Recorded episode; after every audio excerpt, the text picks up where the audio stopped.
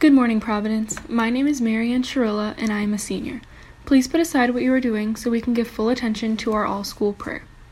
Dear God, as you know, if we were in school today, it would have been the joyous celebration of the Mother's Day Mass. Excitement would loom in the building as our guests arrived at Providence, students and teachers would greet them, and we would honor our loving moms. Moms really are the unsung heroes of everyday life, whether we notice or not. Our mothers, now more than ever, are providing a wonderful foundation for us to become essential workers, providers, caretakers, or even just a friend. My mom, for example, is no exception to this. My mom's strength and love shine through any rough day, and I'm so grateful to have her to turn to in times of sadness or hardship.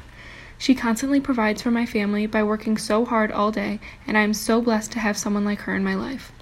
I truly do not know what I would do without her.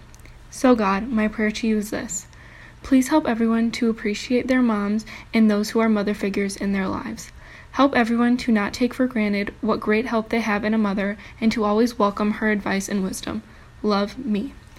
Now, will you please join me in reciting the act of consecration to the Sacred Heart of Jesus?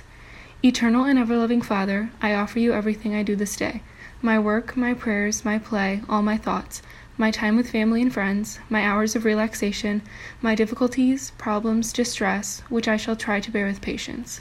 Join these, my gifts, to the unique offering which Jesus Christ, your Son, renews today in the Eucharist.